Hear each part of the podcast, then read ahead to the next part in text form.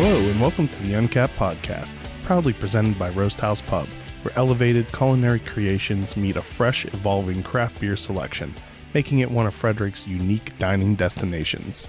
Hi, everyone. I'm your host, Chris Sands. Today, I am in Durham, North Carolina, talking with Caroline and Ethan Barbie from Barrel Culture Brewing and Blending. Thank you two for having me down. Ah, thanks for coming, man. We've uh, it's been a fun weekend so far. That's I mean actually we just need to start out with thanking you two so much for your hospitality this weekend and I know I've told you already that is the Barrel Culture Invitational is one of the by far the best festivals I've ever attended. Thank you very much. That's we we appreciate you saying that. I mean, we it's, It's a lot of work by a lot of people, but um, and it's a lot of fun. It's something we're really proud of. So Yeah, it's hard to believe that you say it's the best, but uh, you know, we all definitely put in a lot of work, and uh, we just want to make the best experience. Uh, we like to go to them, and so we uh, like to just provide a great experience for the brewers, all the volunteers. We couldn't do it without them, number one, um, and just like all the cool beer that's here. Uh, it's really a group effort. I I think it doesn't make it hard just to be amazing with all the good people and stuff we have here. And and despite you trying to claim that it wasn't organized, it was also one of the most organized. I think that's the perfectionism. Yeah, I if we all think it's not, like we're like it's not gonna go okay, then we all keep each other on our toes. yeah, it was every single person like at each other's wits end by the end of the week, but it, it was because everybody wanted it to be so great. And Yeah, well, I think that's always one of the things when you're actually throwing an event, you know how you want everything to go. So even if like, you know, something is an inch out of place, you notice it, but the hundreds of people that are here enjoying themselves have no idea you wanted it that way and all they see is the great time they're having and how good of a job you did. yeah, that's really true. We just we have. I think most people. One of the things they don't realize is how small of a team we are here. Um, so we have about like six full time, and then we've got some amazing bartenders. But we really, you know, count on all the volunteers and you know everybody helping us out. But it's like with six people, uh, just putting all their like heart and soul into it. That's what that's what really matters. Also, when you get a bunch of brewers around too, they tend to not like to just sit around and watch other people work too. So I, I will say that it's very nice. Uh, yesterday morning, the guys from Prolific were here early, helping move everything and, and helping us get ready. And Oh yeah, the whole patio tent. yeah, so it, it you know it's, it's AKA the rain tent, and it did rain, so I'm glad we had the tents. yeah. So it's uh, yeah, we had a last minute setting change. I know if you saw Friday night, the patio Yeah. was set up for it, and then we moved it Saturday morning. But I mean, and it did rain. Which Yeah. beforehand you would have no idea that that was the intention because it looked like it was meant to be down there all the time. So. Uh, yeah, honestly, we were pretty happy with how it looked after we moved it down there. We're like, "Oh, this works. It creates another seating area, and Yeah, and then we just moved the food pop ups out there. mm-hmm. That was fun. All right, let's talk about barrel culture now. Um, well, I guess let let's just how um how did the two of you uh, even get into craft beer? um, it's kind of funny. We moved here about nine years ago, and uh, from Texas, and Is that why there were so many people from Texas here? there was people keep asking. us. keeps there was saying two, that. There's two breweries from Texans Texas are here. So great. No, there were more than two Texas breweries, weren't there? Urban South and Parish. Parrish is Louisiana. He was from Texas, and uh, Turning Point in the Urban South. Yeah. I believe we're the only two Texas breweries. Mm-hmm. Oh, Yeah. seemed like more. It- Maybe I- they just like multiplied. but just people There- just said Texas a lot. there were a lot of people from Turning Point, so that was they. That- they brought maybe they that brought the full team. So That was fun. Yeah. Uh, sorry, what was the question? again? So we moved here from Texas. yeah. So we moved here from Texas, and we yeah, you were keep going. we were already like maybe experimenting with craft beer a little bit, not full on craft beer. I was drinking like Leinenkugel, Sunset Wheat for a long period of time. I think Leinenkugel is a typical gateway mm-hmm. craft beer. in college. Yeah, Yeah. for sure. And we moved here, and I think it was within the first like few months we started going to the Flying Saucer. In downtown, in downtown Raleigh. Raleigh, and we did the card, and we were working towards plates, and we were just we drink three different beers every single time we go in there, and uh, I think through that we started just kind of learning about the local scene and the local breweries and kind of got into it that way and then started traveling and visiting breweries when we were out of town. And an opportunity came up to be a part of it and you know we were like i think we want to do this. We really like it. And it's yeah, it kind of fell into us. Like um, within the first mere- year moving here, we were like, um, we have a brewery. We we were just testing out living in North Carolina. Uh, we were like, I don't know, like we left our families in Texas and we were, we just wanted something new, something pretty. North Carolina's gorgeous. It's got the mountains, the beach. Um, so we came out here and uh, we just fell in love with beer in North Carolina at the same time. So yeah, Um, in, the, in the first year, we actually at the end of the first year we lived here, we gave ourselves like we're going to do a lease for a year and see if we're like living, Living in here, North yeah. Carolina or if we're just going to hightail it back to Texas, which we have not done and do not plan to do. Um, You don't want to follow everyone everyone else there. It seems like that's all it's talked about. Is I the- know. I mean, it's uh, all you, flocking of people to Texas. all you need is like one mid-July day in in Dallas to be like, mm, it's a little hot. It's a different kind of hot. So it's. Uh, I um I interviewed for a job out of college in Lafayette, and that was my first introduction to Texas. Was the layover to get to Lafayette, and it was I guess to fly in Lafayette, it's only tiny planes. Yeah. So that was also the first time I experienced having to walk across tarmac oh my gosh, to get into a plane yeah, yeah. and Yeah. I, it was like October, at the end of October, and it was really hot. I'm like, I don't like it here. And then I flew to Lafayette and got off the plane, and I was like, it is really hot here. I don't like this. Maryland's probably much nicer. so I retreated. well, the, I was in Pittsburgh then, so even better because it was colder. so I retreated back to the north. Yeah, we we definitely like the seasons here much better. We we get four almost real true seasons and a beautiful fall, which we're leaning into right now. And but yeah, we were here for about a year, and we invested in our first the first beer brewery that we were involved in, and still are. Um, to a small part, uh, silent partners there, but uh, Neuse River Brewing and Blend, uh, Brasserie. Brasserie. Uh, in What's that word?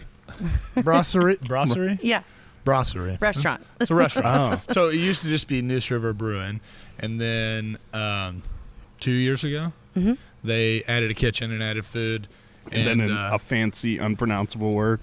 yeah. It's pretty upscale for brewery food, but it's really good. They've Yeah. got cocktails and great wine list, and um, good and still the beer. Yeah. Uh, it's really fun. So, um, and then after, so we were like, okay, this is fun.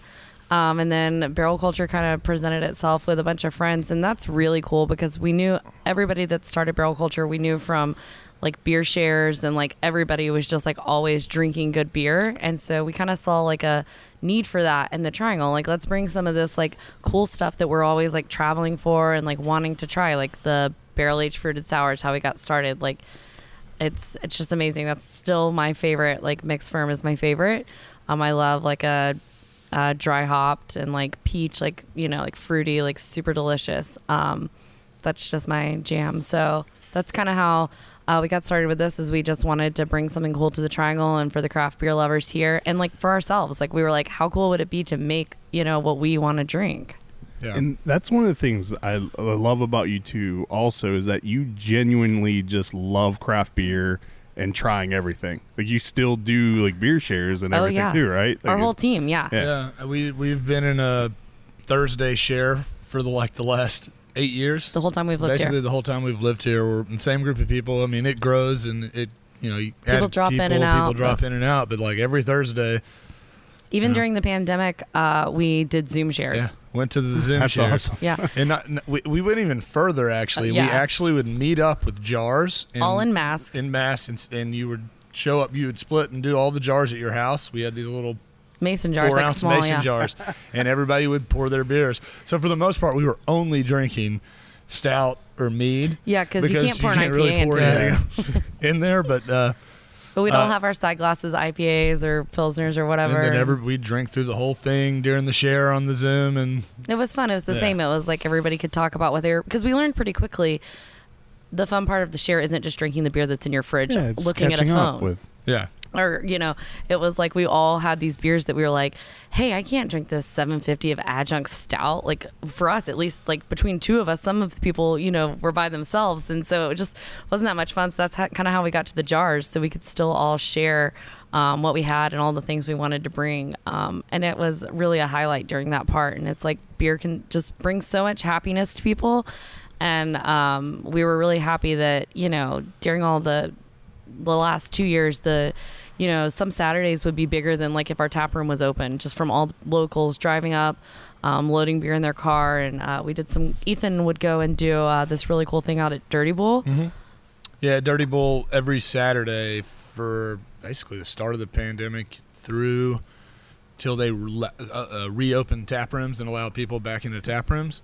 Every Saturday, we every Durham brewery would go out to the uh, parking lot at Durty Bull, and they would buy the beer from us and set it up in their POS system, and then there'd be a drive-through market, That's and we would just put stuff in cars in the back of cars and sell off of a table, and then they'd write us a check the next week for everything we sold, and just that's the way to keep it legal. Yeah, but it was really cool because it was like every Saturday you'd have it was this line the, of cars. Mm-hmm. it was like all the local breweries and a lot of people they would just buy one thing from each table. So it was really cool to introduce people to all the Yeah. different uh, like local beer and like the stuff going on and um, it gave us a good chance to like really showcase because we were just coming into our uh, clean uh, beer program. So it was really a fun way for us to be able to showcase like all of our new brands and still have like our 500 milliliter uh, sour bottles. But um, it was it was a really good way kind of we definitely see the silver linings from um, the past couple of years you know it's easy to talk about all the bad things but uh, there's, There's defi- a there's a lot of breweries that it was actually good Yeah. for. Like obviously a lot of bad, but for the business itself, actually ended up being good for it, or Yeah. a time where they were able to focus and expand and That's- uh, do that's- new things. I was gonna say it really gave at least us a time to like focus and um, really decide, you know, like what you want the beer to be. And um, you know, we've always said that our tagline is uh, making beer that matters.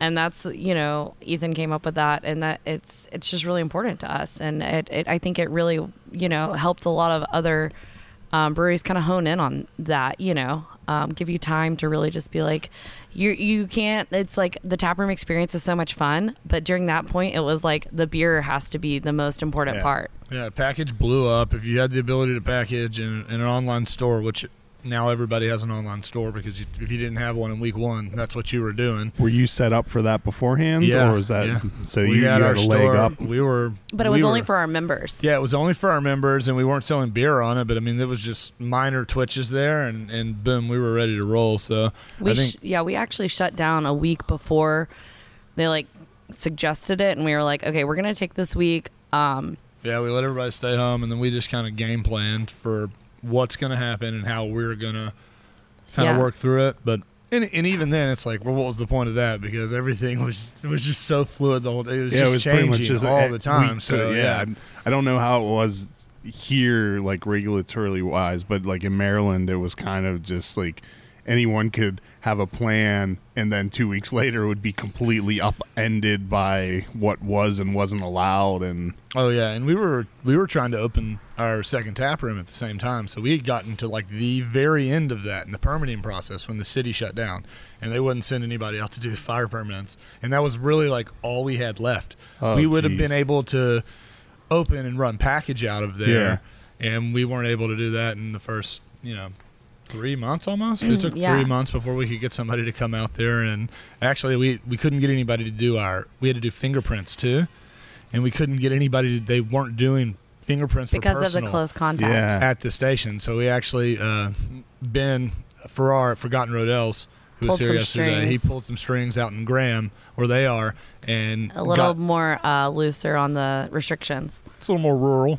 We'll just say that. and they uh, they got us in, got us fingerprints, and then finally the city agreed to come out. And but yeah, it was you know, I've said a lot. Of, uh, I've said like I think like if you look at data, like numerical data for breweries and stuff over the last like two years, I don't know if there's much to really learn learn there other than just like this was weird and move on. So like, Everybody That- just did- that's one of the things I, I, I I've talked about a bunch to different breweries, especially ones that opened during or right before like No reference how- point. Yeah. Yeah. How hard is it to make any kind of planning because you have one like even going forward if you did have reliable data from years beforehand, you have no idea how applicable it is. And then if you open during there, you're what you've experienced is completely useless to what's going to happen going forward. And there's a chance that this package movement just continues too. Yeah. Which is going to drive down taproom numbers, but you're it's just going to change how how people consume it. And I think people got really used to being able to go into the store and being able to order online and get much better, much more uh, quantities and different brands that they weren't traditionally able to get their hands on. Oh yeah, that's been something that we talked about how cool it was. Um, Yeah. Like just the ability to get the beer that you wanted to drink from all over the United States. Like we were like, you know, getting like a box of beer, like you know, because all the breweries are now like proxies allowed, anything allowed. Online like, ordering. And Yeah. So we're like, let's Fill your a, truck up. Let's let's Yeah. pick a Get a brewery this month, and then we find a proxy, and like you know, yeah, we'd make huge orders, and um, it, it was really, and it was nice to be able to support local businesses because we knew they were struggling, you know, and Yeah. um, it was. We could easily have drank out of our cellar for probably those two years and probably still had some, but uh, that, where's the fun in that? who wants old beer? Um, let's take a real quick break, a sponsor break, and then when we get back, um, it- we'll rewind a little bit and just talk about the beginnings of barrel culture again. Yeah. So we will be right back. Uncapped is brought to you by one of Frederick's original Maryland craft beer destinations, located off of Urbana Pike, featuring a warm, inviting atmosphere and knowledgeable staff serving up fresh, locally sourced culinary creations and unique craft beers on tap. Open seven days a week, our friends at Roast House Pub invite you to enjoy a casual lunch, happy hour specials, delicious dinners, and specialty desserts. Follow them on social media to keep up to date on their monthly beer dinners, Mom's Spaghetti dinner battles, and what beer is being featured for Buck Above Monday. Idiom Brewing Company proudly offers a delicious variety of beers to satisfy the most discerning tastes. Best known for their wide array of IPAs, delicious fruited sours, and robust porters and stouts, Idiom has a simple goal in mind to bring people from all walks of life together to enjoy themselves and each other. Whether you're a hophead looking for explosively juicy IPAs, are one of the adventurous few looking to try boozy, sour, or complex flavors, or just looking to enjoy classic styles and seasonal favorites, they'll have a little something for you. Idiom Brewing Company is located in downtown Frederick, just south of the intersection of East Street and East Patrick Street, with ample seating directly on Carroll Creek. Right, so when Barrel Culture first opened, was it just mixed ferm and no clean beer? Yeah, Or- just just wild ale mixed ferm. 100%. Hundred percent. Everything was was that end. We as especially as like the first year or, or That's in the first six months we knew. Yeah, the first year or two of this building though, like we had done so much wild things and sour stuff that when we started to try to pilot brew uh, clean beer, we were having problems in the kettle. Okay. Like, we were having problems with it turning so quickly. There's so much uh, bacteria in the air that we just we couldn't do anything in the same room, and so we also just knew doing the guest tap thing that like our you know mixed ferm is great. We sell we would sell a lot of bottles and sell everything, but if we had an IPA on draft that was a guest tap, or a lager on draft that was a guest tap, fly those out. were our number one sellers. And it's like you can sit there and only for so long go, hmm, we're selling more of other people's beer than we are of our beer. Well, and not necessarily that, Yeah. but it was just, you know, people come to your brewery and they want to drink your beer. Yeah. Obviously. I mean, that's part of the experience. Yeah. Like, you want to see where it's made. You want to get to know like the people who are making it. Like, it's just that whole craft beer culture. Exactly, and The- I and as much as I love mixed ferm, like you can only drink two or three glasses, and you need a break. So Yeah. like, and we love hazy IPAs, so that's where we knew we wanted to start. It was always talked about at the beginning. Like we were always hoping to expand and figure out a way to do clean beer as well. And it, It took it's, a little longer than we anticipated. Yeah. But I mean, we rolled out a lot of good sour beer for the first two years and did a lot of fun things and, and it's like you know it's all a new adventure and we've been able to build this back up and and have this the mix ferm program where we want it to where we can just keep it running and keep it going and in the so here where we are in Dor the Durham location, this is still all just Yeah. the mix. I, I always wonder why like they always it's always called clean beer and then mixed ferm. Like why don't we call it dirty and cl- like right? It, the, the, that people whenever like, oh yeah, that's our clean beer site. They're like, what does that mean? Like it's it Yeah. is a very like That's a it, it is a it's a unique it's like question the dirty from, beers over here. from the consumer. Yeah. The consumer, especially Well, 'cause the, they have no the casual idea consumer, why. is like, what do you mean clean program? Yeah. Uh, but it's you know they're basically just referring to the bacteria and the funk, just for people that don't know. Yeah, Um, actually, I don't know. It's probably been a long time since I've had some anyone actually explain those differences. So it may be worthwhile because I think the vast majority of people who s- enjoy sour beers now really just like kettle sour absolutely. heavily adjuncted beers. Y- So what you're talking about is very different than that. So you want to give like a quick Yeah. high level ab- explanation of I'll, so it's really f- interesting because when we tell people, they're like, "Oh, what's made here?" You know, here in the back in the barrel room where we are, and we'll kind of give like a brief description, and they're like drinking um, one of our most popular series right now, like Heavy Jams, which is our heavily fruited kettle sours, and they're like, "Oh, so this?" And I'm like, "No, not that." and they're like, "But this is sour." So Ethan, you can kind of explain like, Yeah, I mean, it. I think that you're exactly right about that. That people now hear when they hear about sour beer, they are predominantly pointing at the heavily fruited or the big fruited kettle sours or Berliners or that style of beer. And while we do do that, it is there are differences, and we try to actually use those as gateways a little That bit That was going to be my next question. Have you? to oh i don't because you, you get a lot of people that come and go i don't like sour beer that's Yeah. a very common like thing but it, you know then they try a heavy jam and You're they like, go, well, here, try this thing that's not really beer. and then they're like oh maybe i do like sour beer i mean maybe they have a couple of those and they're like ah maybe i don't want something so sweet is there something less sweet and then you start moving them towards the other side yeah, and uh, even on our mixed ferm side we do some heavily fruited stuff as well and like go go pretty big on the fruit sometimes but yeah especially in our member bottles. so the big difference though with the crazy. with the clean sour versus the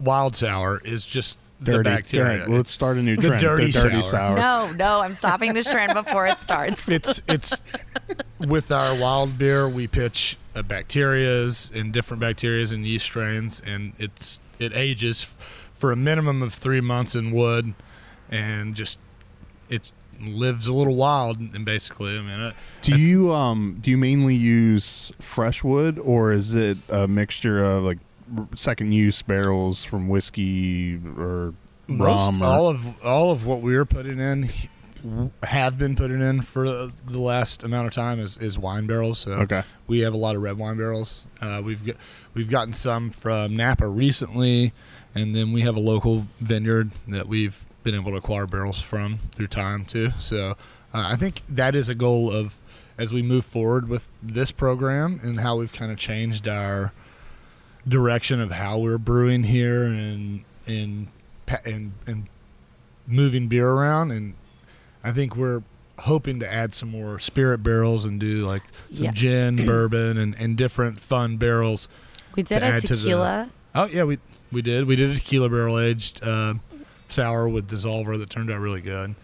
And and uh, we're also I I need to try some of their beer so bad because I absolutely love their Instagram account. It is one like my mind cannot fathom how they plan ahead enough to have it just one continuously evolving image. he is brilliant. he he did um the video he, is. did he did it while he was here and I was like whoa like it was like up like it was on Instagram I was like whoa He is brilliant. Like he It's is really just cool. a. He I is, need you to introduce me to them because Yeah. I, I want to talk to them. 'cause they're Yeah. nice they- guys his all of his graphics and everything. Like when you go into Dissolver, their menus, their video boards, everything. It's just like it's you Yeah.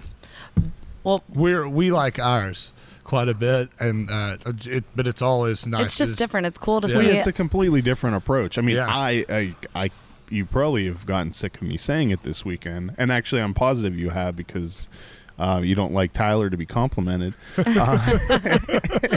What do you Uh, but mean? I think um, I think you guys have an amazing Instagram account because the photography is just absolutely beautiful. It's Tyler's really, really, really impressive. Um, he came on as graphic design, um, dabbling in photography, like very new. Yeah, we we brought him in to do labels to start with, and he was just doing contract like labels for us. But we knew it. We knew it the first time we sat down with him when he interviewed, and he showed it. He had already he had already come up with some art and labels and stuff before we did anything, and we we knew it immediately. We were like, this this is the real deal. Like, We're pretty picky, and uh, we, I think it- we, we were on the same page. Like it was just like very much how we wanted it to look moving forward, and he Yeah. just he's been he's a rock he's star. so- super into craft beer too. We all drink. You know, that's I think that's the coolest thing is like he's just so tied into what's going on, um, and and you just have to be. So um, when we were talking about the mixed ferm, I was gonna say we've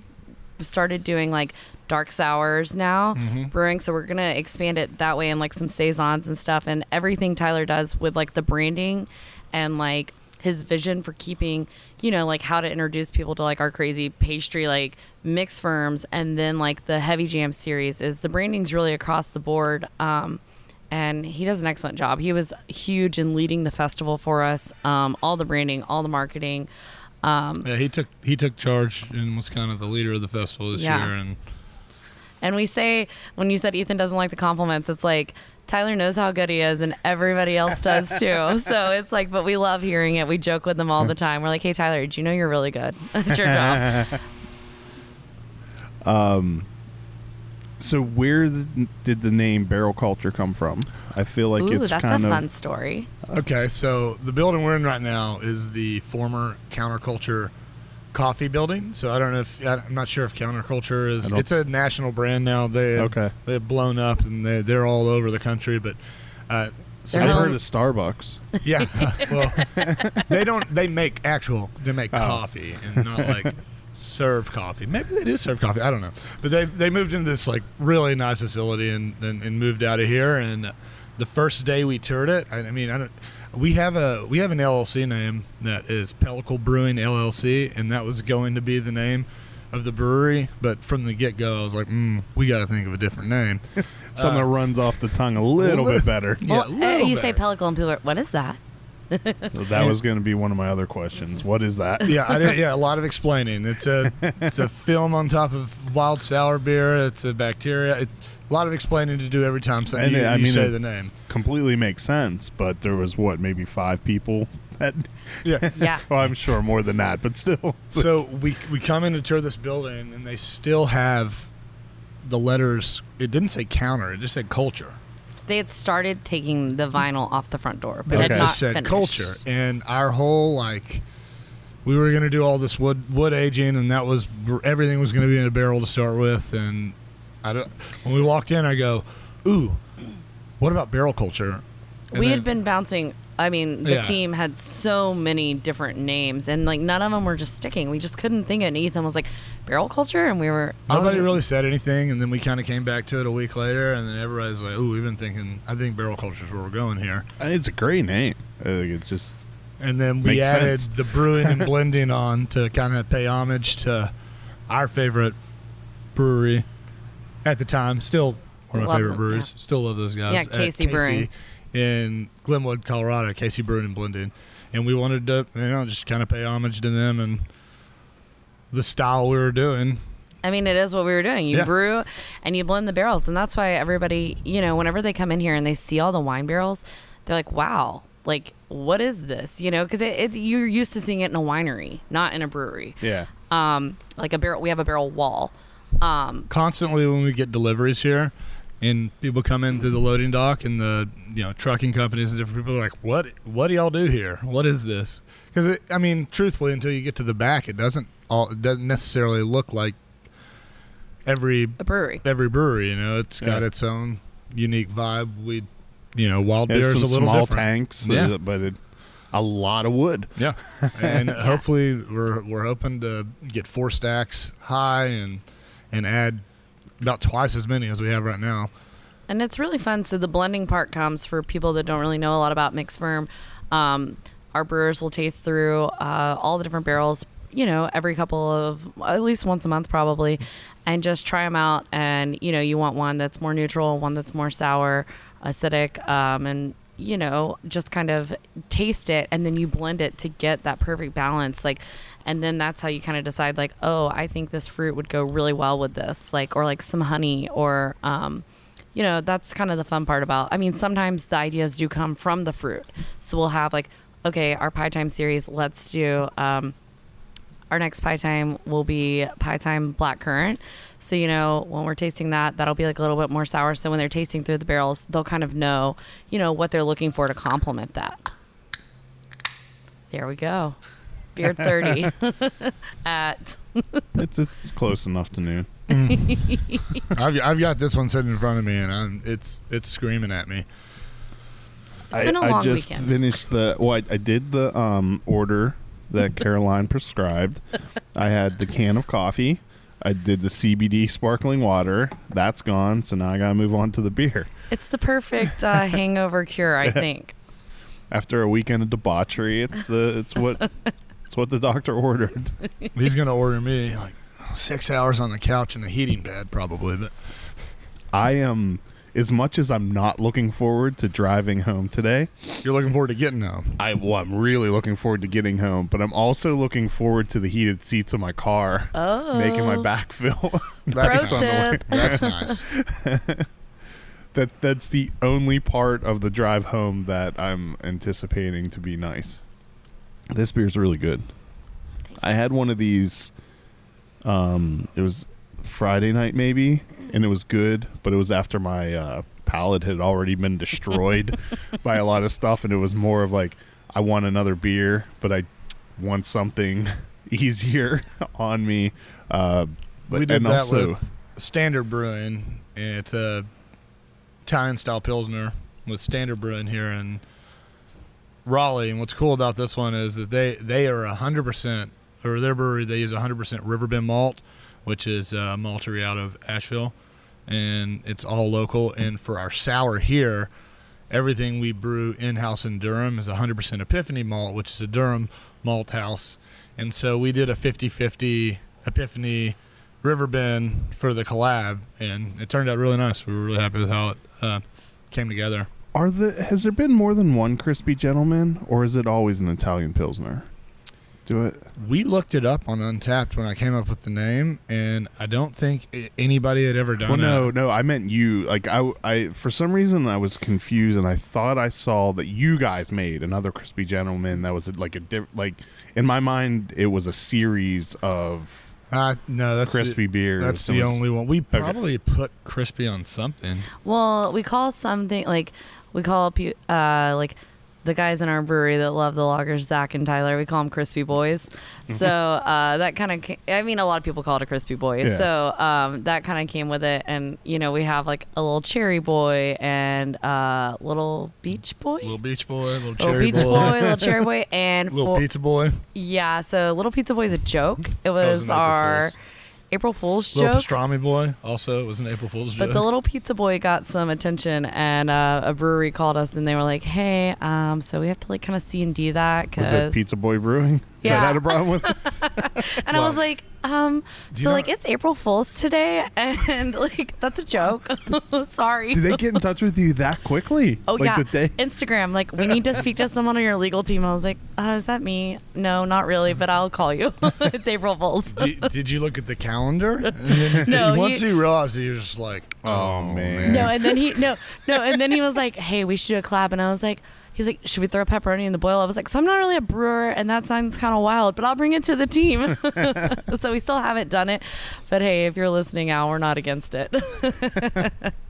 That's pretty funny. yeah, it was It funny. pr- uh, he probably did have a complete like, oh man, moment it whenever was- you pointed out that. Honestly, it it was, was one of those things where it seemed like his somebody co- contacted him and told him that he Yeah. had to do that. Yeah, 'cause he, he- didn't really want to do. It. Yeah, it. he was like, I it feel like a jerk. I don't want to do that. Like, uh, and that, and uh, this is a conversation I've had a bunch of times dur- while recording. Is that like, I don't think people understand that trademark owners have to do that, or they lose their trademark. yep. and every business, and I'm assuming you guys have too, have put a lot of money and effort and blood, sweat, and tears into building your trademarks. The last thing you want to do is lose it because you didn't protect it, and then anyone could use that name. Yeah.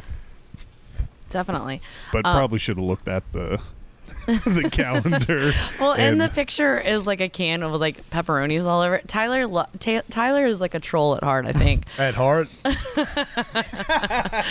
and so like April Fool's Day is like his day to shine. So yeah, he Well, just I loves re- it so I much. Did, um, I recently did a beer named um, Pizza on the Inside that had just pizzas all over the can. Yeah. Uh, but we didn't name it Little Pizza Boy, so I guess that's why we were safe. yeah. Yeah, Don't call it Little Pizza Boy. So, I don't. Was it good? How did it turn out? Did you use pizza oh no, there in the n- beer? No, it was purely based on when I had the brewery on as guests. Okay. Like the the owner of the brewery loves pizza. Okay. and like like literally the second thing I said to him when I got the well that the second thing he he first he greeted me when I got to the brewery, showed me where to set up, and then was like, "Hold on a second, I need to go grab a slice." and then like while we were recording, just talked like brought up pizza a couple times. So I asked him when he was going to get a pizza tattoo, and he said, "I wear my pizza on the inside." So I was like, "That would be an amazing beer name." So then we ended up making. But I it was it was the- it's a great beer name. there's no pizza in it, but it, it was a pineapple mango pilsner. Okay. It was really good, but no pizza. That's fun. Um, but let's take uh, one more quick sponsor break, and then when we get back, we can talk about. Uh, we'll think of something. so we'll be right back. I buy my beer at District East in downtown Frederick, Maryland. They have an amazing selection of local and hard to find beers, and I love the option of making my own mix and match custom six pack. District East is on Northeast Street in Frederick in the same shopping center as Showroom Restaurant and Rockwell Brewery. Most weeks they have over 950 beers in stock. Check out this week's selection at www.districteastbeer.com. To all you craft breweries, wineries, and distilleries out there, listen up. Atlantic Custom Solutions is the real deal in providing you branded growlers, ceramics, glassware, and accessories like koozies, coasters, and keychains. Their high definition digital printing, organic ink, and low fire process ensures your brand is printed in ultra high definition, giving you a one up on the competition. We've used Atlantic Custom Solutions for uncapped branded glassware and couldn't be happier with it. Check them out. Visit www.brandmybeverage.com or give them a call at 434 286 4500 to learn more about how they can help you brand your business. McClintock Distilling is Maryland's first and only certified organic distillery, handcrafting gins, whiskeys, vodkas, and cordials from non GMO organic ingredients in downtown Frederick. Named the best vodka distillery in the country by USA Today, best gin in the world at the International Spirits Competition, and double gold at the World Spirits Competition for bourbon, rye, and gin. Open now for tours, tastings, and classes. Come sample the most awarded distillery in Frederick today. So, were either of you into homebrewing before starting or just consuming? Nope, we were consumers. We love to Professional cook. consumers. We love to cook. Yeah. We, so we would drink a lot while cooking. So um, yeah, we both love to cook food. That's, we thought we knew we wanted to get into entrepreneurship um, and we actually were like tossing around like food trucks we were actively looking for food trucks in about i guess it was 2013 yeah. Um, looking for a food truck kind of like thinking of concepts and names and like what we could do. And right after we started Neuse River brewing and they had food trucks there and it was just very apparent i was like i am so happy we did not do a food truck because the brewery can be slammed. And you know you can't control when people want to eat. If they want to eat if it's raining um, if they like what you have you know? I mean the food truck game looks so hard to me. So no we never homebrewed though and we never have homebrewed still to this day never well, you don't need to now. You have, like, you have Actual breweries. Yeah. I mean, I'm drinking your uh, homebrew right here. yeah, Yeah. exactly So I get from day one, you hired uh, a brewer. Yes. Yeah, our, our original partner was our brewer, and then when he left, uh, we brought in another brewer.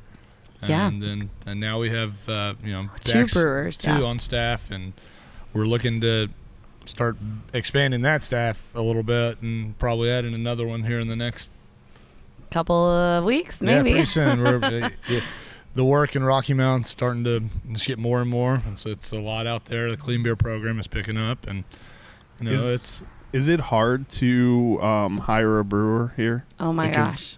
I know, like in Maryland, there's so many places that expanded, and like it, there, there's almost like a shortage of Well- brewers. Well, you know, we really. Um, Zach has been with us for about a year now, and he is so great. Zach Hawkins. Um, he moved here from Texas, and Is there um, anyone here not from Texas? You know, Tyler Zoom? wishes he was from Texas.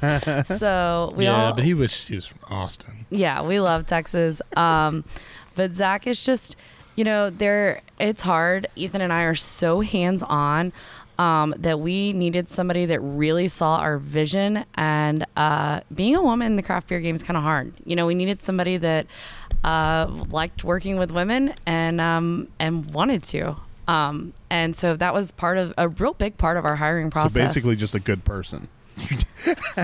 yeah, yeah. Yeah. But uh, it was a big part of the hiring process, and we talked to so many different great people, and uh, we found Zach is just so amazing. He's just really, just really great and a great brewer, so nice. Uh, just Yeah, he's fitting in great here since since coming. Well, it was it was really natural from the get go when we were doing the hiring process this time around, and uh, like we we you know we did, it was all during COVID, so it's all Zoom Zoom, stuff too. Yeah. So it was um we we got to know him pretty good there early on, and it was a it, it was a good match from the get go. What's what you had said earlier about the small team and it's like a fa- the family? I think you used the word family and like yeah, and everyone here that I've met, and I believe I have met everyone at this point. 'cause Mhm. you said there's only six of you. I think is Yeah. that right? Like everyone has been so nice, so happy. So, like even in the thick of things yesterday, everyone was nice, happy, like, uh, helpful. Like uh, so, I your believe they team call that is. delirium.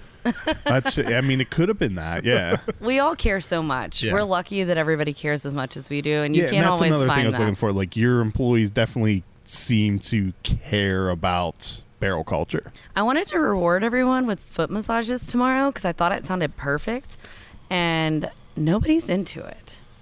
And Tyler said he was going to complain to HR about being forced to be touched. Oh my god! Ra- Raleigh will just look at him and smile. You know, Stop it. No, but we, we, call Raleigh HR ah, sometimes. as it, He's my Ra- HR. He's my therapy. Ra- so- Raleigh is the dog. yes, Raleigh's the brew dog. He's on the website. He's a really cute mascot. He's on, he's on his way in now. I guess Um, he he heard it. His ears are burning. But we have a cool uh, collaboration tomorrow, actually. So no sleep for us Yeah. um, for a couple of more days. We've got. Why don't you talk about Collective it? Arts Yeah. out of Toronto is in town and doing some stuff, and they're coming in tomorrow. And we're doing we're gonna do a mixed ferm with them, and then Tuesday brew a oat cream IPA. with Anyone them, from so- Texas? No, actually, he's from North Carolina, and he lives in Canada now. So- Not Texas, full on North Carolinian here. We're hoping to do a um, an away so we can take a group trip to Toronto. Yes, very much looking forward to that. We've got a lot of fun stuff coming up on the, the calendar this year, and, and a lot of opportunities to get out there and get our beer out there to more people. So we're, we're Festivals are to that. making a yeah. big comeback in a big way, and um, it's like the calendar's filling up really soon. So, um, Uh, how do you come up with your flavors, or who? is that a collective process? Is that Zach doing it? Is that like, how? It's every it's it's everybody generally. We we have a meeting every week. We we kick our Mondays off with a, a group meeting, and every once in a while when we've gone through the list, which right now at least.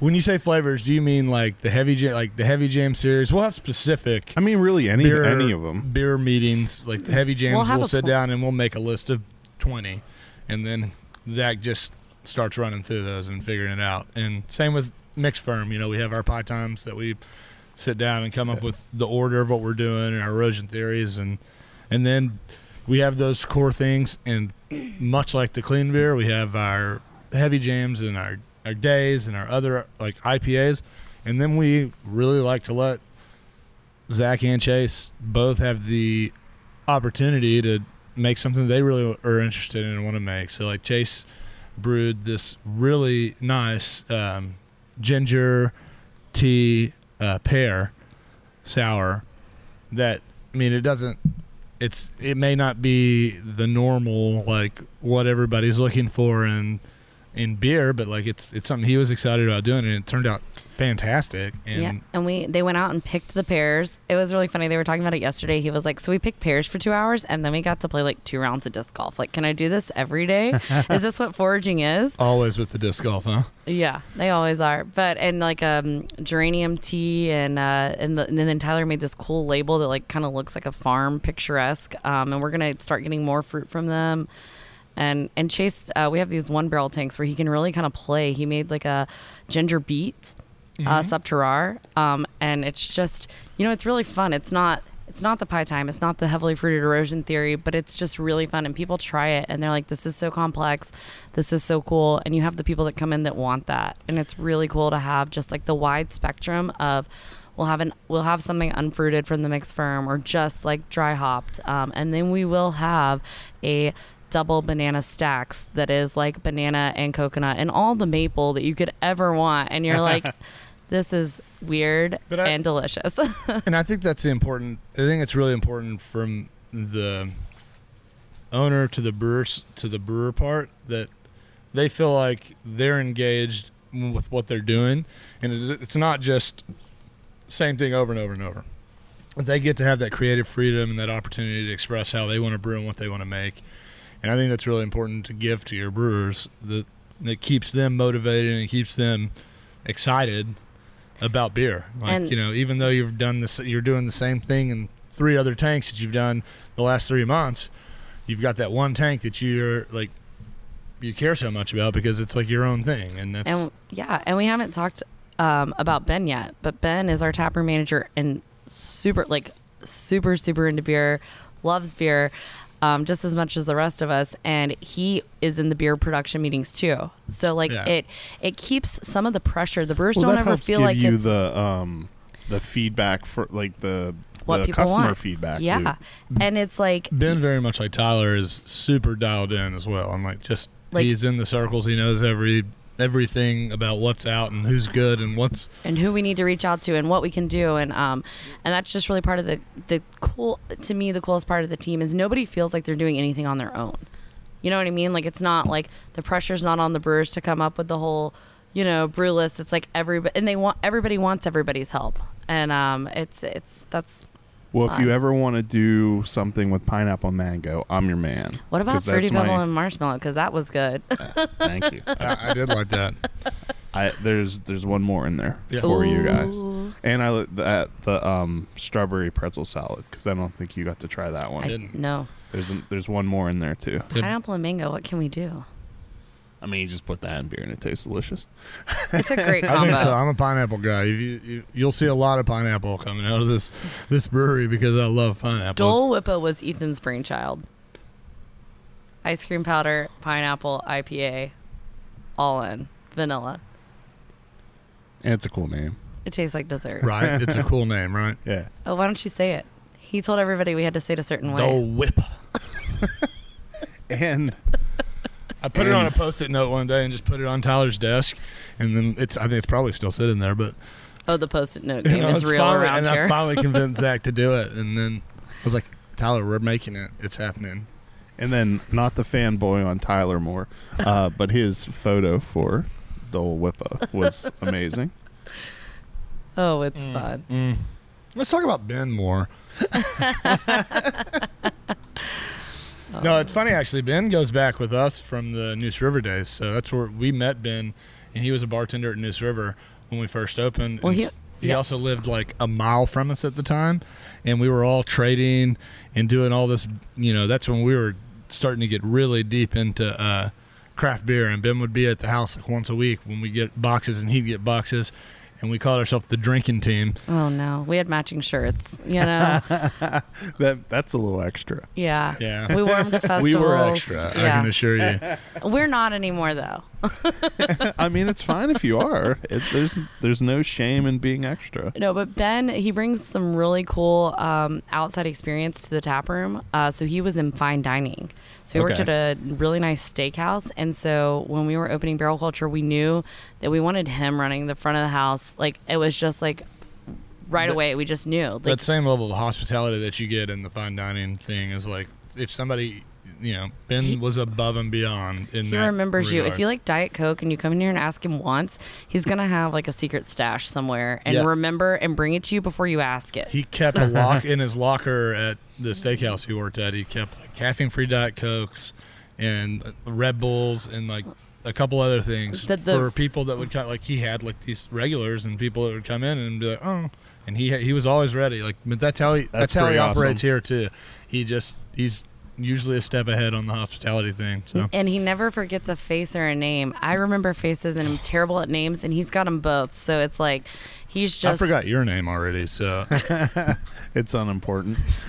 but He's really great. And uh, now he's running both of our tap rooms. And I was like, I don't know if you're ready for this challenge. And he's like, let's go. Let's try it out. And he's killing it. How um what what is the size difference between like, what's the other tap room like? Uh, it's a it's a retail tap room. Okay. So we don't have we don't do any brewing there. It's retail only. We were about 700 square foot inside, another 500 outside on the patio, uh, and we we sell beer there. It's a, uh, on, demographically speaking, we are. I mean, where we are located right now is the Research Triangle Park, and so we're surrounded by major companies and major campuses, Lenovo and Oracle and IBM. IBM. yeah. Oh wow. uh, Microsoft. they're all here. There's Huge. just massive. If you drive around RTP, you'll see it. All these massive office complexes and these massive. but they're tucked behind the trees, so you don't know they're there. Oh yeah, they're private gated things. So when we were just looking for a completely different demographic. Yeah. Not that this is a bad demographic. It's just we wanted something different. So the place in Raleigh is in a much more residential, well trafficked area. So it's a completely different we live out there uh, like near there um and so like the goal there was to create there's not a lot definitely not a lot of breweries out there um at all. And so we just wanted to have something that kind of felt like you were downtown without driving the 20 25 minutes downtown um and it's more for the raleigh crowd. So we've got the durham crowd we've got the raleigh crowd um and It was an opportunity to to introduce a new area and a bunch of new people to our product too, and an opp- opportunity to educate and to and not only to our product but to craft beer yeah.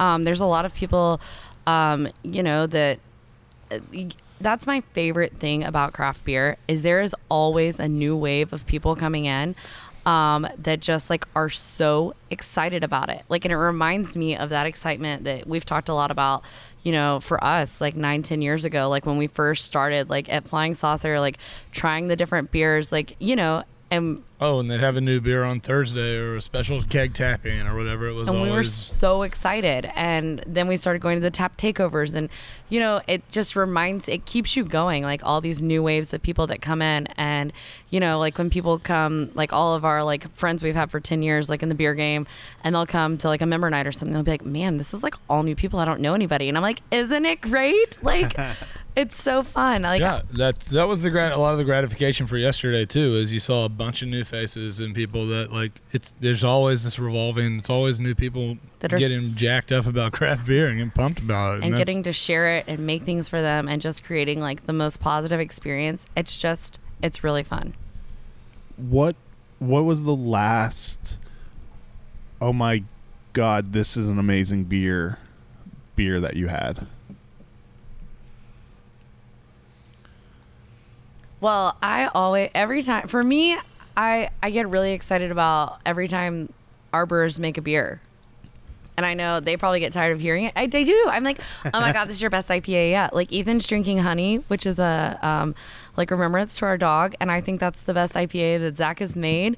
And um, I'm also drinking the triple dry hop triple days, which is like so hard to compare the two. And this is absolutely amazing. So But I had a double dry of Ghost in the Machine yesterday. It was really good. and that's the not correct, new. It That- was really good. That, I'm that's just like, that, that's It's- the correct answer. we delicious. we had a low key like we're like, what do you think the first beer to kick is going to be at the festival? He Oh, yeah. asked me, and I was like, I know it's weird because we have so many like fruited sour people coming. Like RAR's got a huge presence here in the Triangle, and I was like, but I think it's that double dry hop ghost in the machine. And it did, I believe. was Yeah, it first one. was. And I think that was also helped by everyone. every brewer Yeah. in the building We taking were all- a full pour yeah. before the festival started. we were we were all lined up there before it started. Oh yeah, well, it's it's all it's just one of those things in, in, in the IPA world. Like I feel like at this point, everybody's had Treehouse, everybody's had Yeah. Trillium, everybody's had. It's just still one of those really hard to like acquire Yeah. like well IPAs that a lot of people just haven't had still. Yeah. and I mean it's it's it's very good. If you My- haven't had it, it's worth the search. My other one from yesterday was Mast Landing's October Sun. That IPA is phenomenal.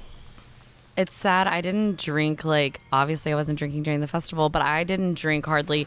I any- drank during the festival. I'm happy you drank during the festival. I didn't drink during the festival as well. huh. I Outside. have I have a video to prove otherwise. that was after the festival. Please time date that. I it, I have um I, it has been requested of me to combine uh, two videos that I have you of you together. Okay. Can you Oh. guess which two they are? I, I'm assuming one of them is the keg stand. One of them is the cake stand. What Uh, other video do you think I have of you that would be worthy of having s- I don't know. pasted side by side with it? I know that's what I'm thinking. Is it the shotgun, the hoop fever? The pour on. Oh my gosh! Oh, From Oozlefinch. how do you have that? Because uh, I was sitting right next to you.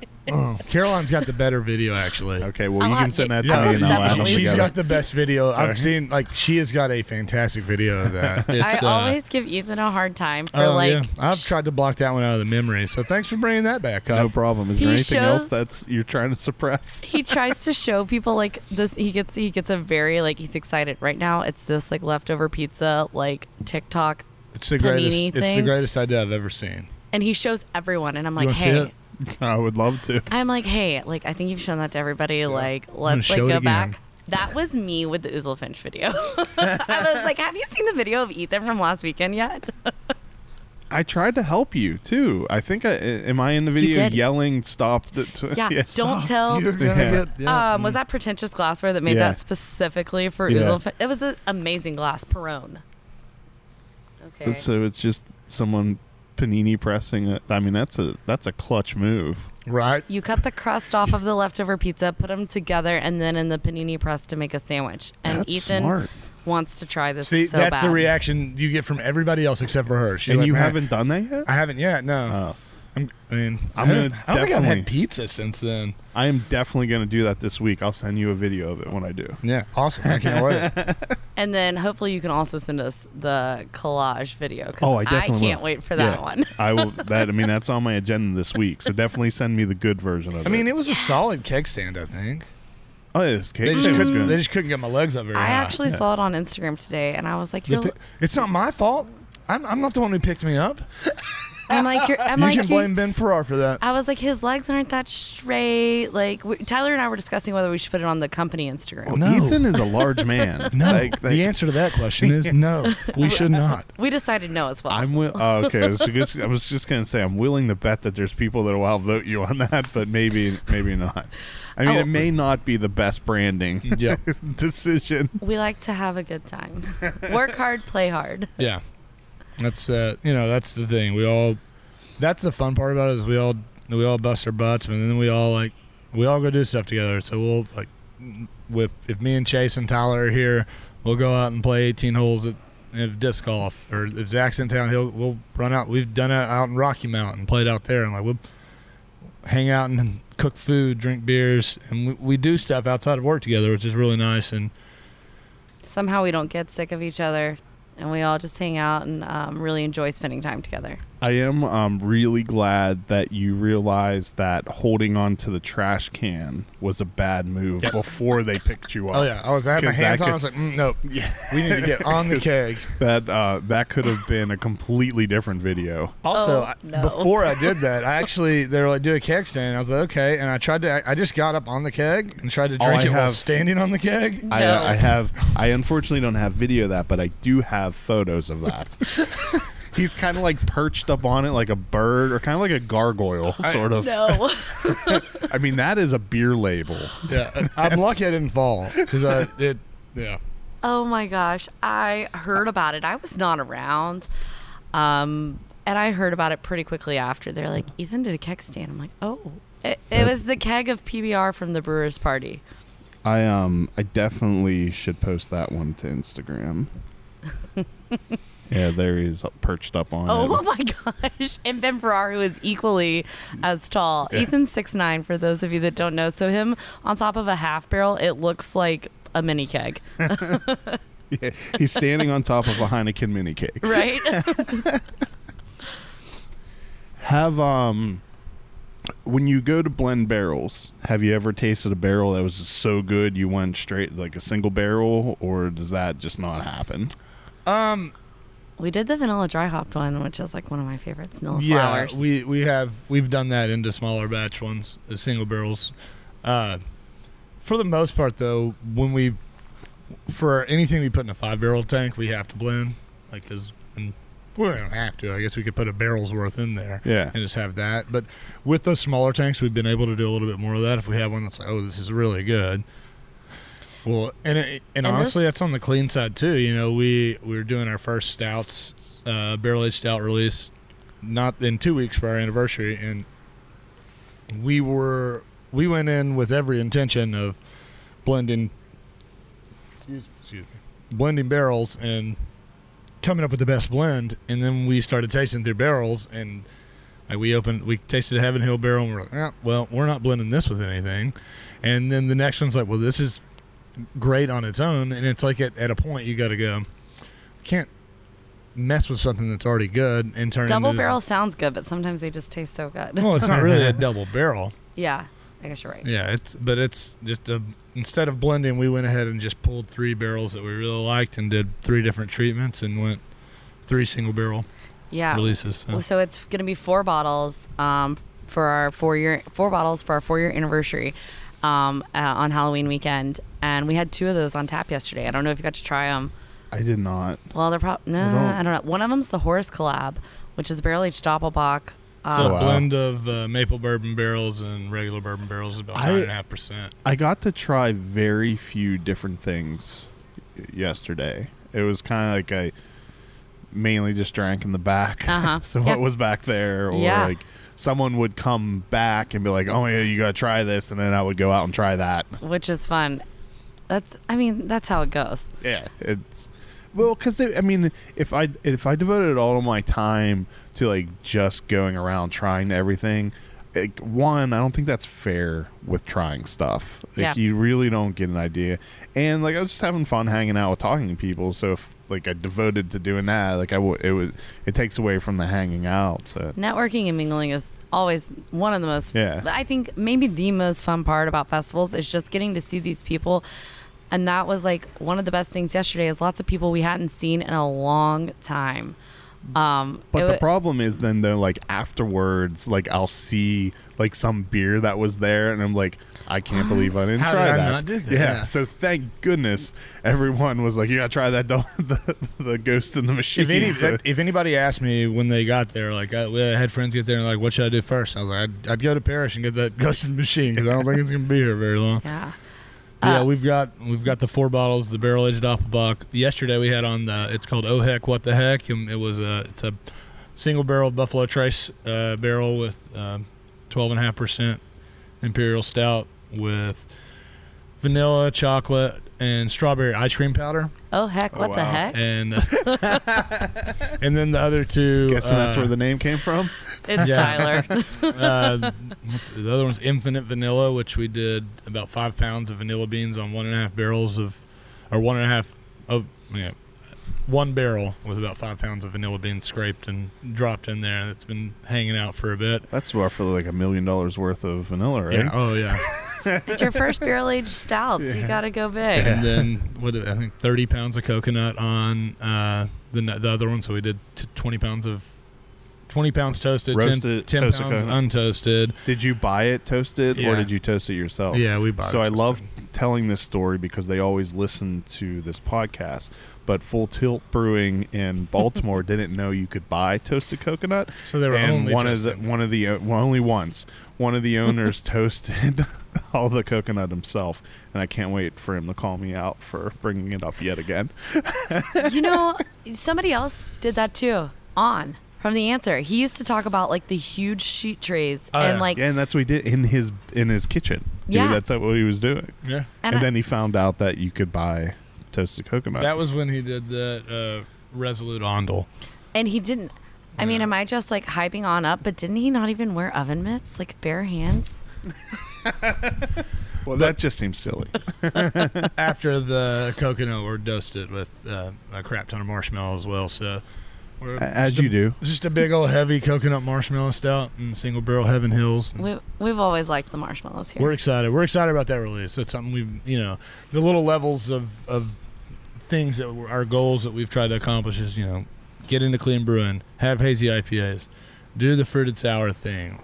And, you know, we started in January last year putting stout in barrels, and this is kind of the first little bit of of that coming out. And so we're, we're really excited about how that's developing and the ability to continue to, you know, expand and add things to your repertoire and Yeah, we had our um, like beginning of the year meeting January 2021, and I remember it was like kind of hard for everybody to be like, "What do we want for the end of this year?" Because we were kind of still in the survival mode. I mean, you know, like what's going on? Like, how can we like, you know, it's hard to plan events. Like, have yesterday was amazing being able to have everybody here, but in January, you know, we didn't even know if that was going to be a possibility. Well, I mean, I would assume even up to just a couple weeks ago, you're sweating, hoping some some sort of edict doesn't take place that'll. I think after I think there was that that there definitely was that time in late August September where you got a little nervous about it when the when things started to Go south a little bit more again. towards that direction. Yeah. But then it felt like it just kind of quieted up over the last month and a half, and you Yeah. didn't know. But it was clear that they weren't going to make any real changes to what was going on here, and And we're really lucky that we have a great, we're kind of tucked in the woods out here. So we've got like a nice outdoor area. So we always knew that the festival is going to be indoor, outdoor. We've got a huge bay area loading dock um, to connect to our barrel room and keep the doors open, which after the rain, oh my gosh, all the floors were so slick. Uh, yesterday it did rain for about an hour. it got humid fast. yeah, it did. Yeah, but, then it was a good 20 degrees cooler after that. That is rain, true, and yeah. It was nice. yeah. We are in jackets today, so yeah but we were happy um, we knew that we always were going to have the indoor outdoor uh, part of the fest and uh, and i think everybody that was here had a good time and um, we're happy to be back at a festival I, I, that is definitely what I observed. Like, there, was- I didn't see anyone not having a great time. and we had a magician. Uh, that wasn't at the festival though that was for the brewers and he's scary don't you think he's scary And I, I'll, I'll just say yes. Yeah. wait but you told me you knew the sleight of hand did you Well, see it I I didn't. Uh, I I watched some, and it's been so long. Like I couldn't remember exactly how i had the things four were, aces in my yeah, pocket how that things had were di- done. disappeared from my hand Yeah. god i was so weirded out Yeah. What is um one brewery that you haven't worked with yet that you would love to do a beer with? What's cool about the beer business is like it's. It, I feel like that list is always changing for us. Like we're constantly, like, uh, we haven't done it. Like I think w- we want to do some with the other half probably for forever, and we just you know not knowing it. But you know this year is really cool. We've got um we got invited to pastry, to pastry Pastry town Town, so we're gonna Oh, get to go up to to New York and go hang out at other half and, and get to meet people and, and do that. So that's like it's fun. Like, but there's there's always a we love working with like the new kids on the block. Like that's one of the most fun things about the brewery. Like I was saying, like all the new people coming that you get so excited about. For our 10 year anniversary in August, we took a road trip from here all the way to Vermont, uh, which is about uh, how many hours? 14, maybe 16. Too long for one day to get to Vermont. So we like, um, because it was hot as heck here, and so we wanted to get up there like cool, and we just Vermont's amazing. So we um, went up there and we tried what were they called? Uh, the new IPAs that we loved so much when we were in Portland. Uh, Bellflower. Yeah. We were just like someone told us about them like while we were there, which is why we love the craft beer scene. They're like, "Hey, you got to go check out Bellflower." We went there and we were drinking the IPAs and we were like, "How do we not know about these guys? This is amazing." And um, I just love that's who I love to like try to like reach out to and just um, do fun things with because it's like, Initially, though, the answer to that original question is Casey Brewing and Blending. oh yeah, always. If you're listening, How um how has the tr- the transition to becoming a disc golf brewery? Oh going? my gosh, Tyler has talked to you. oh, oh, it's it's it's fun. What and what he's what he's referring to is we're in the process of building out the space next to us outdoors in the woods, and, and, and we're putting in an 18 hole disc golf putting course. Um, and we're really excited about that. It's another thing to do outside, and, and it's kind of to blend the cultures. There, there's probably a lot of carryover in craft beer, There seems to be. disc golf, as they like to refer to it. So yeah, Ethan's referring to it as the difference in what they call ball golf, but Ethan finds offense to that and calls it golf.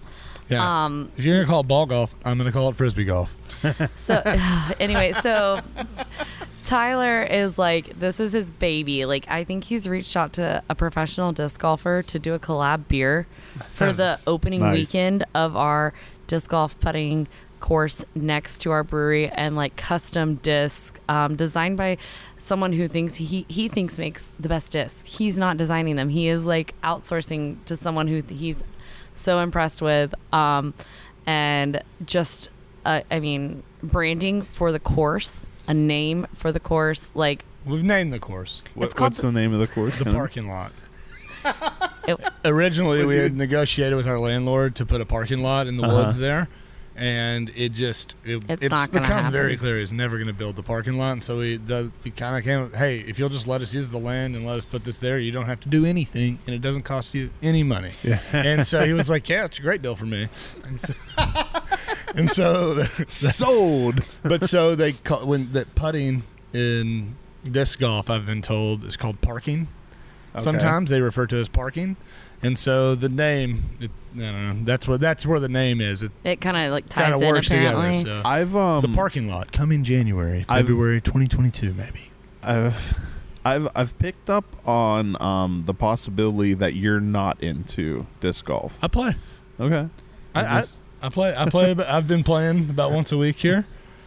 I like it. So Ethan started playing. We went out to CBC in October.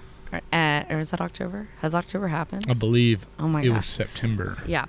Um, the weekend. Yeah, Uh, we're, we're we're actually no, we're 17 days into October. yeah. Wow. This Yeah. year's going by fast. So we were out there, and um, a, half of our team is like so into disc golf. So Ethan's like, "Hey, how about you guys plan something like team building? We're trying to do a little bit of everybody what what everybody wants to do, or like pick out a course. Let's all go play." And I'm like, "But I can stay home, right?"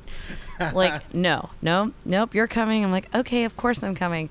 So we're my first time ever playing disc golf. I'm on the side of a legit mountain About seven mile hike.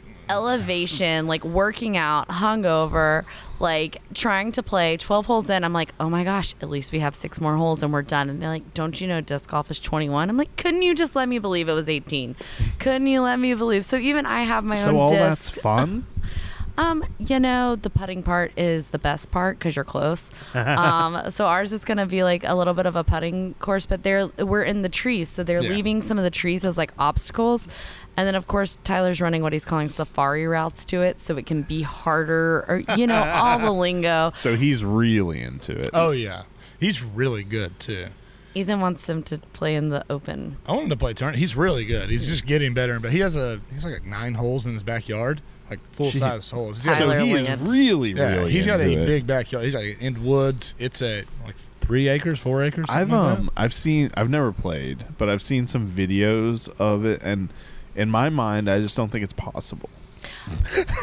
no, before you leave, he's got a, a basket set out up there. We're gonna have to get a video of you throwing your very first ever disc golf putt I mean, it'll throw. go nowhere near. What what are they called? Baskets? yeah. I think they call them baskets. Okay. And I have no idea. Yeah. I don't know the lingo. I just know and they call it ball golf. So I and I'm throw I throw the frisbee into the bucket, Mm-hmm. Yep. the chain Mhm. bucket. yeah. And then the chains rattle when you make it. chain rattler. They will not rattle when I throw. It's fun. It, I mean, it's it's a fun thing. you get there eventually. So w- it, it was mentioned in terms of years and things, but uh, but never like the actual what year it was. What year did Barrel Culture open? This will be four years. But that's Yeah. still not the year. It I want to do 2017. math. See, 2017. that's what I'm- 2017. Well, I didn't want to do math either. That's I- why I said it's, this will be four years. 2017 is when we first um, started like the LLC and everything. I think it was 2018 when we opened. Correct? No, we opened in 2017. This will be four, 2017. this will So be it's the four year 2016. anniversary in 2021. So we opened 2017. That type of math is hard for me, but the year math I remember. so yeah, so it's come a long way. This is five years of this stupid little podcast. Wow. Well, that's awesome. When you October 26th was the first episode. so we're Ooh, October. well, happy anniversary! Thank you. Congratulations. That's awesome. I don't know how it's lasted that long. I'm super impressed. I told you that earlier. You were like sponsor break. I was like, whoa, how cool are you? Not at all. No. Ask my wife. she she will she will tell you to the contrary. no, not true. These podcasts are so cool. We um, met Chris out at Oozlefinch, um, and Ethan was like, "You got to come do a podcast with." Ethan canceled radio in his car and everything to do only podcast only. Well, I mean, That's mainly what I listen It's to. one of those things. Like I, I when the Sirius, I, when I got a new car and I had the trial or whatever, when it runs out, Yeah. I found that I was already a pretty full podcast schedule. And if you have like Apple Music or Spotify or whichever one, you, you, Yeah, you don't do you need it. really need the radio? I mean, Uh, I don't. I, it doesn't. I don't miss it at all. Like it's. And I well, she she hates it. She hates riding with me in my truck because I don't. She she hates it because I don't have Sirius XM, and she has it in her car, and it's fine. But like, I just have found that I'm much more interested in, and I drive more than she does too. So I think Very like true. I think that's the sort of thing that like when you drive more, you you got to have variety. You Yeah. can't just and I I will make sure I have the podcast lined up that I want to listen to for my drive home. yeah. Oh yeah. Same. I, I plan my week out and my drives based on like my podcast schedule. I'm not that organized. and I get uh, frustrated when I get like, say like I have because I have like three podcasts that I listen to that are weekly ones that I do like two or three a week. If I get- obviously, uncapped is one of them. yeah, oh yeah, we every, every time. Uh, I it's real enough. I have listened to a few of your podcasts, so it's, uh, We we was just even there's there's s- I don't, uh, I don't say this. There's, There's like a s- ten thousand or more. Actually, it's more than that. There is an obscene amount of podcasts at this point. But it's for a reason. Everybody loves them. It's Yeah, really people it's really about- and fun. I think your Instagram's awesome too. I think like you do a Thank great you. job of showcasing And beer. beer. And I Almost think as good as Tyler. I think you're a great conduit for the beer community. I think like your passion for other people's for beer and like wanting to like show people off and put that out there is really cool. And I think that's it's admirable and something that we all need in this industry is Thank you. I appreciate that. you know lifting us up and helping us you know get our story out there and let us you know Well, it's a, I think it's a common thing for anyone who's really into beer, people to say to them, "Why don't you open a brewery?" And, like that's the last thing I actually want to do, like because I like what I'm doing. Like Yeah. I like just promoting everyone. Like then, if I have my own thing, then I would like it would just.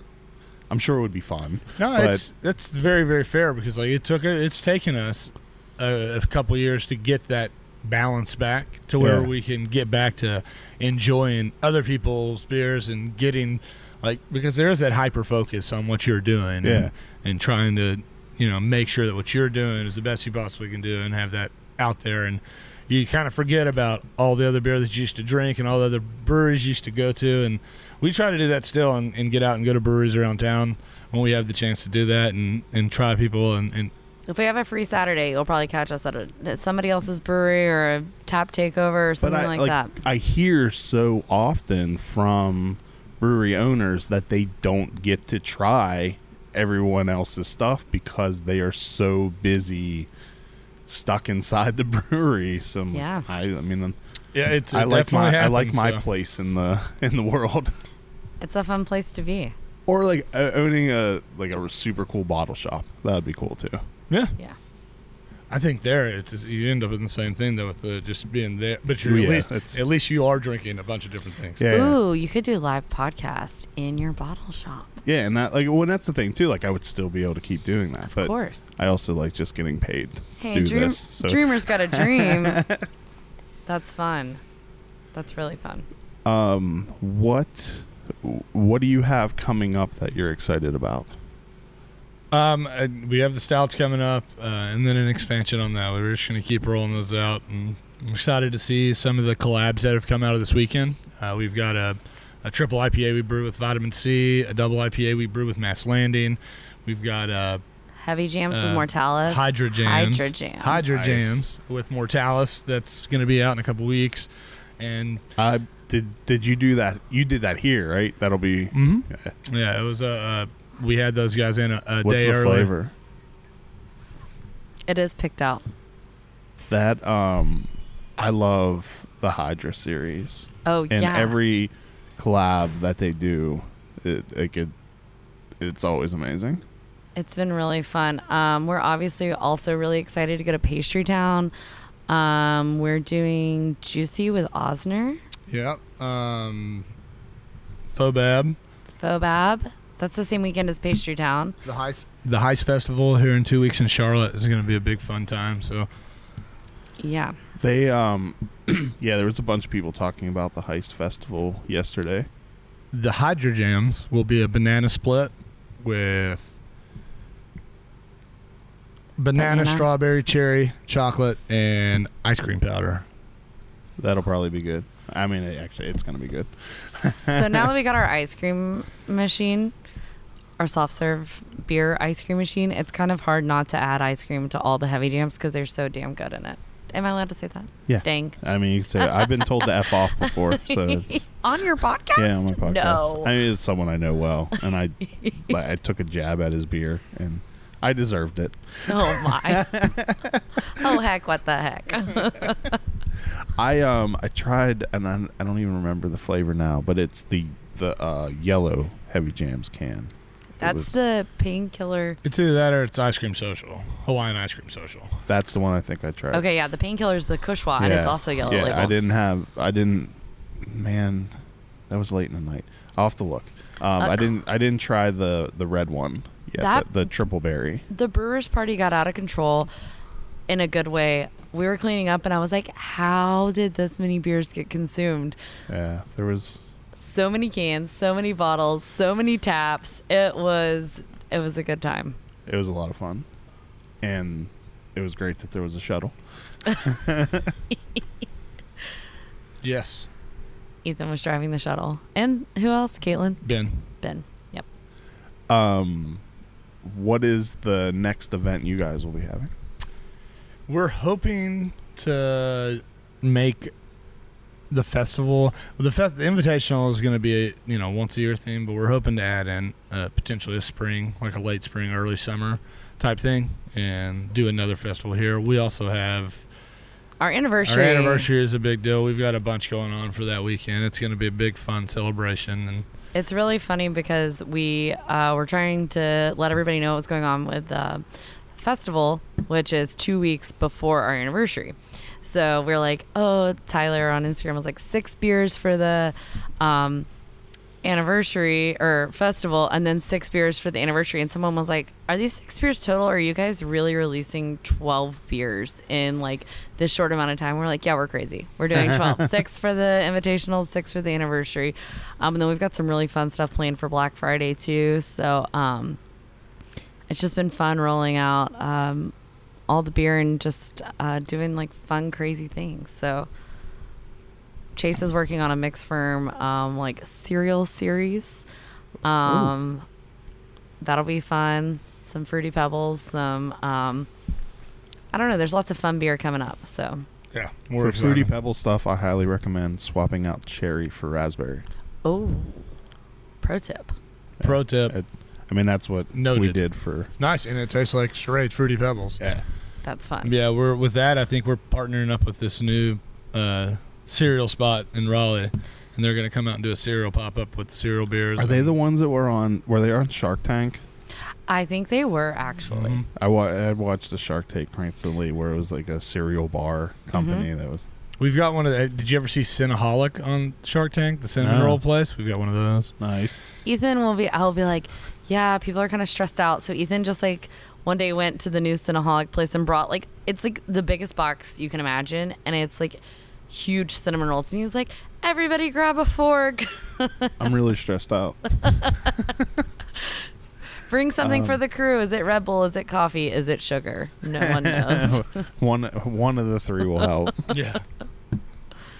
I had an. Uh, so you have you have the two tap rooms. One you do the um, I'm not allowed to call it dirty beer, the mixed fermentation, um, and then uh, I, I think it's cool how your production facility works, Yeah. where it's like not contract brewing, but more like wh- what is it? It's an alternating proprietorship, so we have space that we lease out there, and we have a you know we filed we have to file with the TTB in, in that we don't have a tap room out there, and it's just production space. But what differs from other contract brewing situations is that it's not sending somebody a recipe and then paying for them to brew it. It's our tanks are we brew on that, and we do all the the brewing ourselves. So it's it's a it started out as an incubator facility, which had four breweries in it to start with, and four brew houses, and um, and it's kind of grown into this. And they've added more tanks as the years have gone on, and brought in different people and more people, and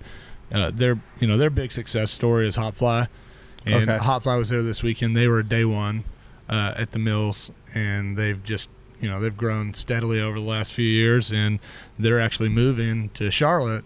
Uh, starting, they should be running and open January, February 2022 into a big facility there, and, and so it's kind of like that's that's kind of the vibe there, and what we're, we're we're all going for. It's it's a really cool, awesome location to hang out and brew and be around other brewers and bounce ideas off of people. But it's also it's uh you know it's a goal to for us. It's a goal to grow out of that and to something bigger and our own production space just you know very similar It seems that it's like a really cool middle ground between just straight contract brewing and then building out your own place. Like Yeah. you do like do- I assume they have like their own maintenance team and everything too. So if something isn't working, Yeah, they we- have to fix it. we and have a GM there that runs that that um his job is to fix equipment so that's great. So you don't have to worry about new any- parts things it- like that and it gives Uh, us access to some really cool stuff. Like there's a canning line out there Yeah. in house. in-house and canning line we have a pasteurizer That's what I was gonna say. So we're able to pasteurize all of our heavy Yeah. jams. So it's like they're not gonna explode the first release. Everybody put them all over the brewery. Like, in, it's like February, so it's not that hot outside. So we're trying to test if they're gonna blow up in like a not lab test level. And so I think Ethan put them on top of the heater. it got Like- hot it did not and then they're like put like they put like I think seven or fourteen cans all over the brewery, and we're like, "Where are you putting these?" And then he looks at Tyler and he's like, "I put one on your desk." He was like, "What?"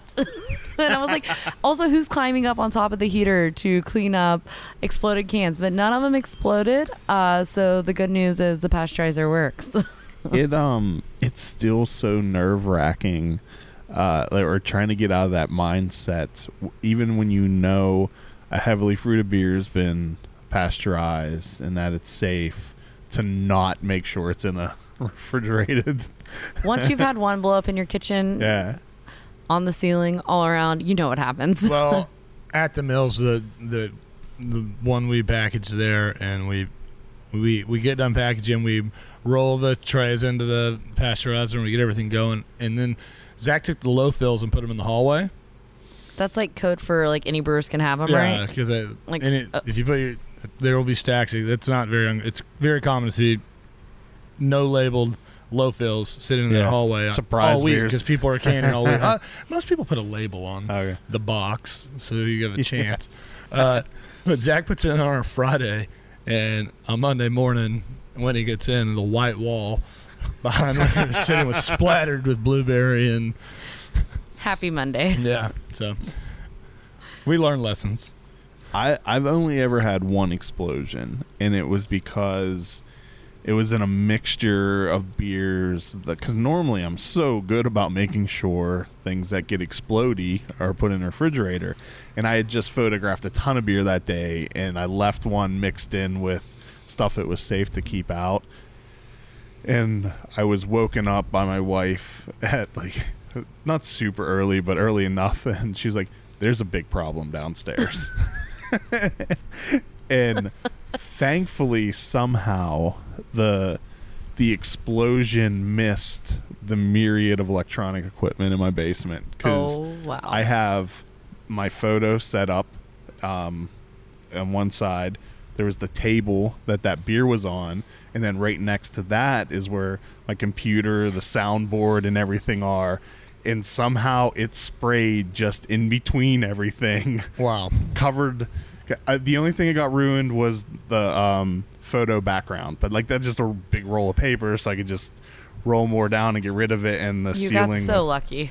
beyond lucky because it sprayed in between the soundboard, the computer. My camera was still on the tripod right next to it, so That's a lot. yeah. I and that's all I kept thinking. Like I was gonna go downstairs and all the electronic stuff was gonna be covered in Not good. chunky The price you pay for beer. Yeah. So I, I, I, when I'm done photographing now, I go through everything and make sure that the things that need to be properly put away have been properly put away. Of course. Well, is there anything else that you guys have coming up that you want to talk about? Did we talk about the disc golf course enough? I mean, uh, probably not for Tyler's liking. Keep coming back to the main point. Will you be changing the name of the brewery to include disc golf into it, or No, but I think he's listing it as like a public course or something, Yeah. so everybody will know about it. Um, like maybe disc culture, or just rolls off the tongue pretty easy. Ooh, yeah, I do like that. Yeah. No, we're really excited. disc culture throwing and parking? Or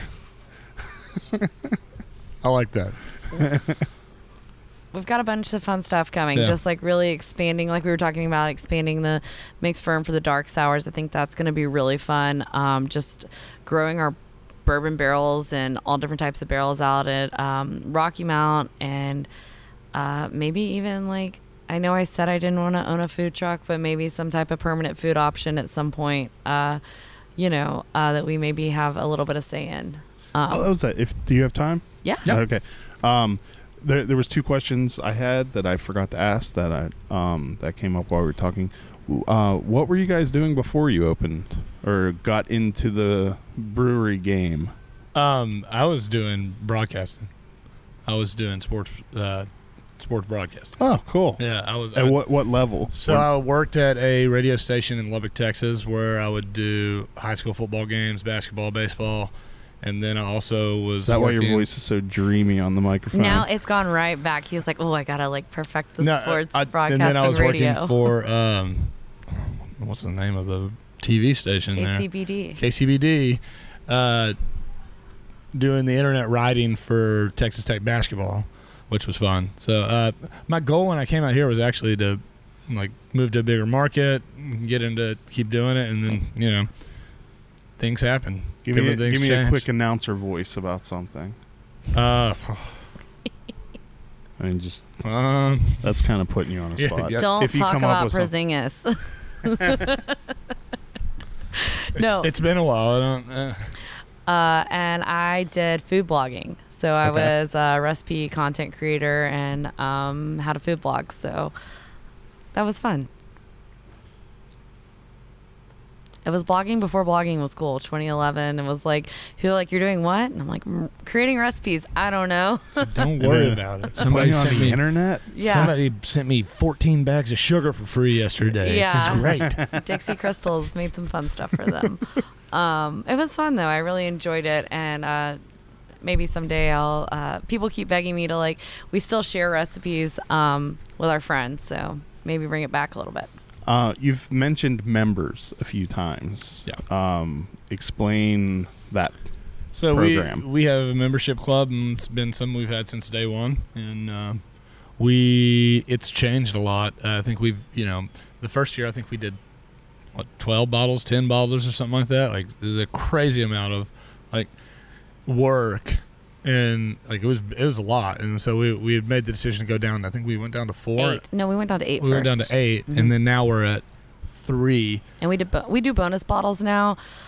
I feel like there's more. We, we found more freedom in it now. We we know we're gonna make these three bottles for you every year, and then we we've added some. We just have like little surprises and little things on. And obviously, the price of the membership is reflected the Yeah. lessening of the bottles, but we've also every month. Uh, well, COVID's been a little different, but we do a member share Okay. where we close down the back for any member, and they can come and open bottles with with everybody. Because again, that's the whole we we were into sharing beer with friends, so like that, that's always a fun time. And then we do a big party for them uh, with food and everything once a year. They also get merch discounts and, Well, and the big thing is pre-order. yeah, you get to pre-order ahead of time. You allow proxies. We hold your beer to the end of the year, and another fun part of it is the beer's exclusive. So Oh, like cool. we don't sell the beer to anyone else. Like we did put on the double banana Yeah. pancake stacks at our festival, one sixtel of it. But usually we even save the kegs for like the member party. So you don't have to open your bottle. We'll let you drink it on draft. Um, but we'll send some of them out to like you know festivals or something. But we don't put them on draft here until after the membership is over. Um, so your beer is exclusive just to you. Um, and not just uh, maybe one of the biggest perks now i think it, and we actually saw a big uptick in memberships this year at that time it's because you have first right on all package but we also allowed our members uh, first access to festival tickets and we'll do that whenever we do an event like that Which is a big benefit because it's sold out what practically instantly, right? yeah, right? it's a, you know once we went live after members got their share of tickets, uh, it was like an hour and a half or something like that, and then, and they were gone. So, but the members came in and took a third of them right out of the gate, and yeah.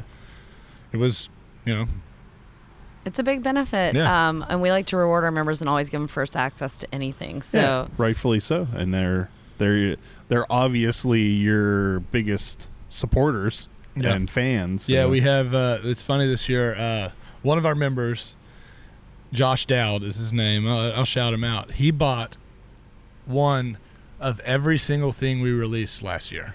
wow, that's dedication. So on the final Pre-order. bottle, pre-order, he Yeah. did. It, it- you, I mean, it was it became a running thing as the year went on. I'm like, he's gonna buy every single thing.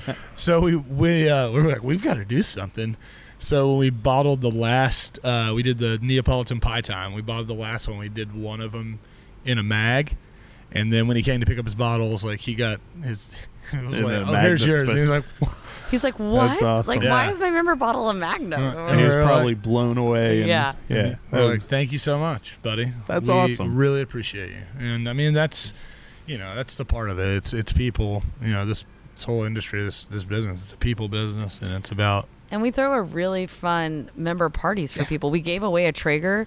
We had like a barbecue Wow. competition. yeah. A I couple want to year- be a member. A couple years ago, we did a uh, a barbecue cook off where all the members could enter barbecue, but that was also the catering That's for the awesome. meal. And so, what we would our food budget, what we would have spent on it for that night, yeah. Instead, we just bought like the a Traeger. Traeger. and we brought in professional judges, and That's awesome. people got their barbecue judge, and the winner got to leave with a brand new Traeger pellet grill, Yeah. and That's an awesome idea. Yeah. That's so cool. and it was a lot of fun. And we did. Ethan cooked a whole hog for the last year's end of the year one. Mhm. Um, that was a whole hog there last uh, Friday night. yeah. That was amazing.